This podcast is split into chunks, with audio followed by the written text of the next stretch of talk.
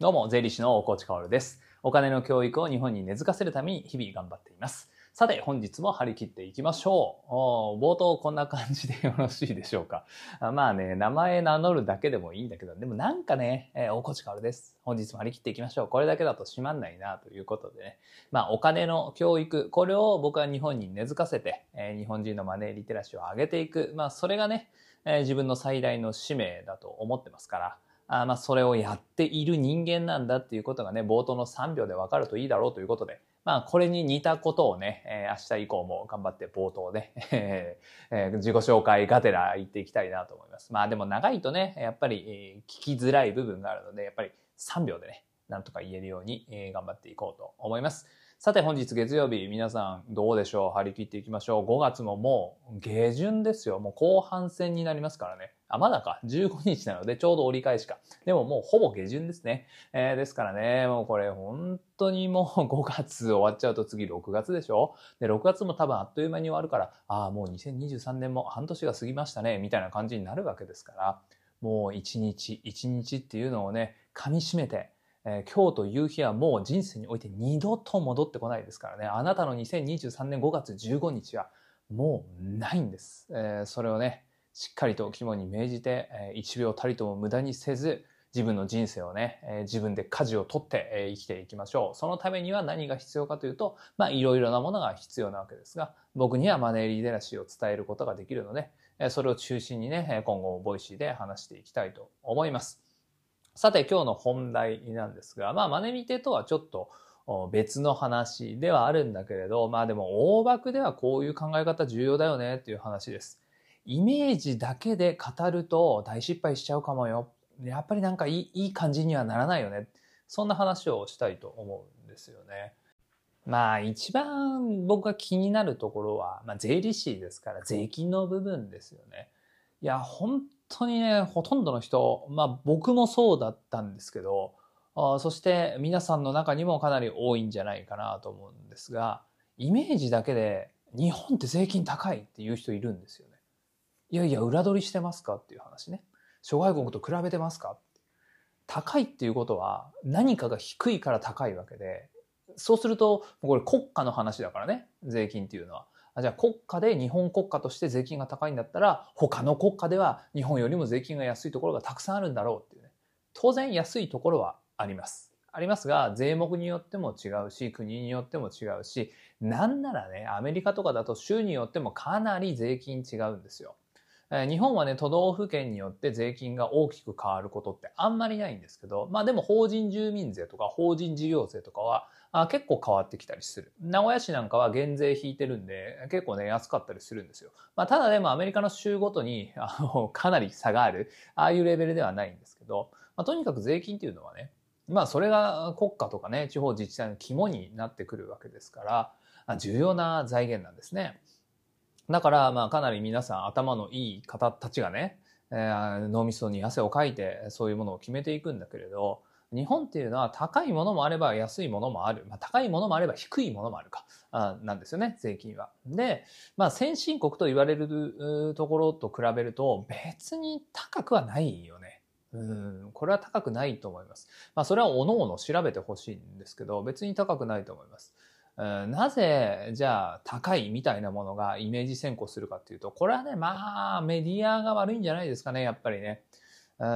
で、これはさ、どういう雑誌かな、まあ、週刊誌とかマネー系の週刊誌とか結構煽るわけだけど例えば送り人みたいな投資で1億円稼いだ人を送り人なんて言うんだけれど送り人はね税金を課税してほしくないから税金を払いたくないから海外に逃げますみたいなねで海外の税金が安いところに逃げますみたいな。まあ、それがどんどんどんどん尾ひれが過ぎて、まあ、煽りが激しくなって釣りが釣り針がね、どんどんどんどん大きくなって、そして最終的には海外イコール税金安いみたいになるんだよね。もうなんならもっとひどいと海外イコール税金かからないみたいな。まあ、それはもう本当に海外の一部、タックスヘイブンと呼ばれるところで、まあ、ケイマン諸島とかね、あとは、ドバイとかね、まあ、あとは、まあ今は多少かかるんだろうけど、マレーシアのラブアン諸島とかね、まあ有名なところはこんな感じですよね。まあそういうところと比較をしているんだろうね。イメージの中でね。だからメディアが作り上げた幻想、海外イコール税金安いぜみたいな幻想に引っ張られて、えイメージで語ると大きく間違えてしまうので、まあ、先進国でこう一般的な大多数の中に紛れて仕事をしている場合は、そんなに税金っていうのは大きく変わらない。日本はむしろ所得税と住民税は多分安いですよ。安いと思います。何が一番高いのって言ったら、社会保険料ね。社会保険料はめちゃくちゃ高いので、まあ、先週もね、金曜日に YouTube 久々に出しましたけど、そのあたり語ってますので、ぜひそれはね、確認をしてみてください。だからまあ、あの、国民負担割合みたいなのが47.5%だみたいなね、ことをニュースで取り上げられていて、それもひどい話だぜみたいなね、ことをツイッターで言ってる人多かったんですけど、それについてもね、ボイシーで以前解説しましたよね。これも諸外国に比べてあんまり変わらんと。変わらんけど、まあ高いは高いよね。まあ諸外国全部高いわけですから、まあ高いよねっていう話なんだよね。で、やっぱりそこで見てほしいのは、じゃあ日本は47.5%の構成比率は何なのかっていうことで、やっぱり社会保険料なんですよ。だから日本は日本らしく払うものが高くなっているっていうことですね。だから、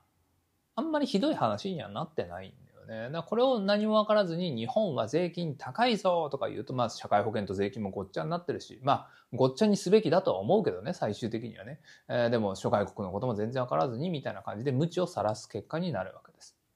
で、今日の話のきっかけっていうのがあって、まあこれはもう余談になってくるんですけど、日本がデジタル庁をね、設立した時、創設した時って、やっとかよみたいな意見あったじゃないですか。まあ、デジタル庁の作るスピードたるやあの政治家永田町史上めちゃくちゃ早かったと。1年でできたのはもう本当に前人未到のスピードだなんて言われてるわけですけど、まあ、そんなデジタル庁でも出てできた時から叩かれてたわけです。いや今更かよみたいな。何言ってんねんみたいな。印鑑を今からなくすのかみたいな。本当日本は遅れてるよ。諸外国よりも遅れてるよ。みたいなことを言った人ね。たくさんいたと思うんですよね。僕もあの恥ずかしながらそう思っていました。でもね、アメリカですね。まあ、最近僕知ったところによるとね、今日の話のきっかけになってくるわけですよ。やっぱりイメージだけで形恥ずかしいことになるなって思ったから今日の話につながってるんだけれど、例えばアメリカってめちゃくちゃ先進国感ありませんか？もう印鑑なんて使いません。DX バンバン。なんならもう DX を超えて次は AI みたいなね。まあ、そんな感じすごくするんですけど、アメリカでもまだファックスを25%も使ってる領域っていうのがあるんですよ。いや、これ、イメージで語ってたら大変なことになりません？アメリカはファックスなんて使ってないでしょみたいな。まあ、そんなイメージあったと思うんですけど、僕もありました。でもね、アメリカでもそういう領域があるんですね。噛みましたね。そういう領域があるんですね。それがどこかっていうと、銀行開設です。銀行口座の開設。ここはまだファックス使ってるんですよ。で、ファックス業界の方々から言うと、それこそが盤石のセキュリティだなんて言うんだけれど、ファックスをしないと口座開設できないってことです。もっと言うと、ファックスもそうだし、窓口まで行かなきゃ銀行口座開設できないんだよね。やっぱりこう、経済最大手、DX も最先端、アメリカだからさ、もう銀行口座を作るといえども、すべてネット完結でしょっていうのはイメージで、イメージとは程遠いものがある。だから25%ファックス使ってるわけだからね。うん、まあちなみにあの税理士と税務署のやり取りっていうのはファックスと郵送だけなんですけど、メールもない。ひどいよね。うん、まあそんな感じなんですけどね。えー、まあでもそれよりはまあまだマシなんだけれど、アメリカでもそういう部分があると。あとは、あインフレの動向をね、こう探る CPI という消費者物価指数というものがあって、えアメリカがね、消費者物価指数を発表するたびに株価が揺れるわけですけど、それを調べているのもこれね、めちゃくちゃアナログなんですよ。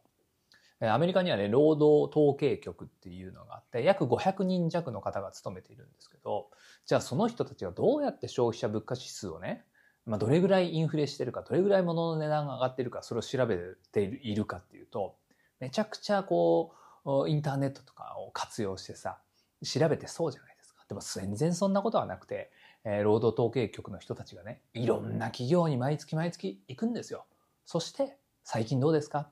リンゴの値段上がってますか？牛乳の値段上がってますか？お肉の値段上がってますか？そうやって聞くんですよ。それをアナログで 聞いた、それを iPad に打ち込んで、そしてデータベース化していって CPI 消費者物価指数ができて、それが発表されて世界の株価が動くわけですよね。これっていうのは噂でも何でもなくて、ウォール・ストリート・ジャーナルで特集されてた記事なんですよね。これどういう特集,、ね、特集記事だったかっていうと、労働統計局のその一人ですねえ。その500人弱のうちの一人がいろんな企業を回っているところを密着した取材なんですよ。なので、これ間違いない話で、あ、アメリカってもっともっと最先端なのかなと思ったら、そういうところもあると。イメージだけで語るべからずっていうことをね、思いましたので、今日は皆さんに共有させていただきました。この後、プレミアムリスナーとブログのお知らせです。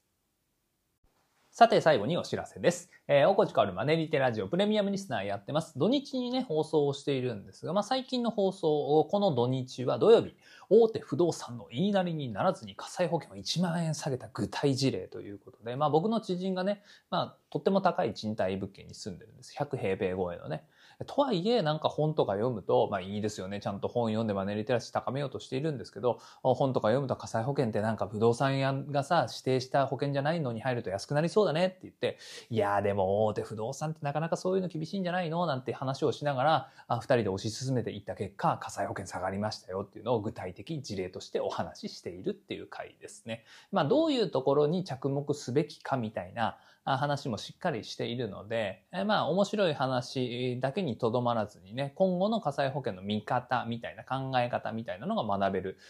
一つの事例になっているかなと思います。そして昨日ライブありましたが、それのアーカイブプレミアムリスナー向けに残っています。え坂本先生ですね、ボイシーパーソナリティでもある現役教員の坂本先生と AI がどんな革命を教育にもたらすのかっていうお話ですね。えー、実はこれを録音している現在はまだライブ前なんですが、きっと面白いライブになってたはずです。そうですよね。ライブは通常回というかね、一般向けにやってたんですが、アーカイブはプレミアムリスナー向けに残しますので、ぜひぜひそちらも確認してください。あとは今月だとね、音声メディアの未来。光と影みたいな話もプレミアムリスナーでしているので、えー、ぜひそちらも確認してみてください。えー、皆さんからいただいたお金をもとにね、お金の教育をどうやったら日本に普及できるかっていうのを考えて、その活動資金をもとに活動してますから、あ僕がね、全国各地の学校に行けるのも皆さんのおかげということなので、引き続きよろしくお願いします。あとはブログですね。マネリテ学園公式ブログ。これね、1年ぐらい前からやってるんですけど、もう全然宣伝してこなかったんですよね。ただまあ1年ぐらいやってるとですね、記事が5、60記事良質なものが溜まってまして、えー、ツイートをするたびにね、かなりの人数がね、一挙に押し寄せてくれるんです。そして皆さん、いや、めっちゃ読みやすいですね、とかね、読みやすいですね、だけじゃなくて、もう今までずっとブログ諦めてたんですけど、こんな読みやすいブログを見たら、僕もまたブログ再開しようと思いましたみたいな。もう副次的効果まで出てるっていう感じで、えー、非常に好評なマネリテ学園公式ブログなんですが、まあ、最近もね、記事更新してまして、えー、まあ、転職の流れとおすすめの転職サイトみたいなね。えー、まあ転職をね、考える時期の一つだと思うんですよね、5月はね。4月頑張ろうって言っても全然うまくいかなくて5月病みたいな。じゃあ転職しましょうかみたいな話っていうのもね、たまに聞くんですけど、転職の流れっていうのは結構あるんですよ。まあ、税金とかもね、住民税一気に請求されて結構やばいねみたいな話とかもあるので、えー、まあいろいろ考えるところがあるんですけど、まあその流れみたいなものを抑えている記事がありますので、そちらも確認をしてみてください。まああとはね、最初は YouTube を記事化していくっていうコンセプトのもと立ち上げられたサイトだったんですけど、まあ、YouTube の内容だけじゃなくてね、かんだな。YouTube の内容だけじゃなくて、それ以外の話もね、ガンガン入ってるんですよ。なぜなら僕が YouTube をサボっていたからです。